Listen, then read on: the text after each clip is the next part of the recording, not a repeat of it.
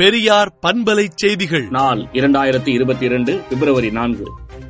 NEET தேர்விலிருந்து விலக்கு கோரி தமிழ்நாடு சட்டமன்றம் நிறைவேற்றிய மசோதாவை நிராகரிக்க ஆளுநருக்கு உரிமை கிடையாது என்றும் காவி சாயம் பூசும் வேலையை ஆளுநர் மாளிகை செய்ய வேண்டாம் என்றும் திராவிடர் கழக தலைவர் ஆசிரியர் கி. வீரமணி அவர்கள் கண்டன அறிக்கை விடுத்துள்ளார். காவல்துறை பணிக்கான எழுத்துத் தேர்வில் தமிழ் தகுதி தேர்வு கட்டாயம் என தமிழ்நாடு சீருடை பணியாளர் தேர்வாணையம் அறிவித்துள்ளது.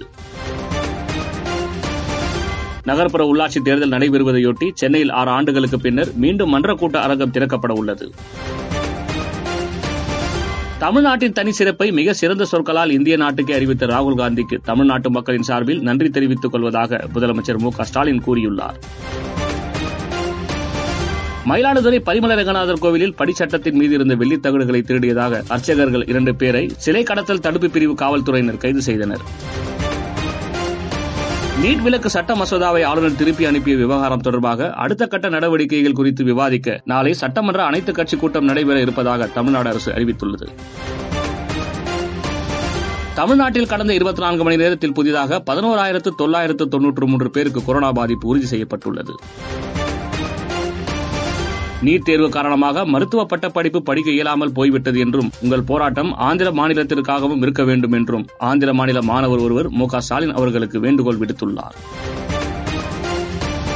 காஷ்மீருக்கான முன்னூற்று எழுபதாவது சிறப்பு தகுதி சட்டப்பிரிவு ரத்து செய்யப்பட்ட பிறகு அங்கு பல்வேறு அரசு துறைகளில் காஷ்மீர் பண்டிட் சமூகத்தை சேர்ந்த ஆயிரத்து அறுநூற்று தொன்னூற்றி ஏழு பேருக்கு பணி நியமனம் வழங்கப்பட்டுள்ளதாக ஒன்றிய அரசு தெரிவித்துள்ளது.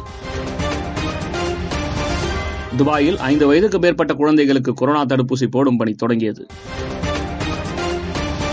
நீட் விலக்கு மசோதாவை திருப்பி அனுப்பியதற்கு எதிர்ப்பு தெரிவித்து திமுக காங்கிரஸ் இந்திய கம்யூனிஸ்ட் உள்ளிட்ட தமிழ்நாடு எம்பிக்கள் அவையிலிருந்து வெளிநடப்பு செய்தனர். காங்கோவில் அகதிகள் தங்கியிருந்த முகாமில் பயங்கரவாதிகள் நடத்திய தாக்குதலில் ஐம்பத்தொன்பது பேர் உயிரிழந்துள்ளதாக தகவல் வெளியாகியுள்ளது. குளிர்கால ஒலிம்பிக் போட்டி பெய்ஜிங்கில் ஒலிம்பிக் சுடர் தொடர் ஓட்டம் நடைபெற்றது. விடுதலை நாளேட்டை விடுதலை டாட் இன் இணையதளத்தில் படியுங்கள். பெரியார் பண்பலை செய்திகளை நாள்தோறும் உங்கள் செல்பேசியிலேயே கேட்பதற்கு எட்டு ஒன்று இரண்டு நான்கு ஒன்று ஐந்து இரண்டு இரண்டு இரண்டு இரண்டு என்ற எண்ணுக்கு பெரியார் எஃப் நியூஸ் என்று வாட்ஸ்அப் மூலம் செய்தி அனுப்புங்கள்.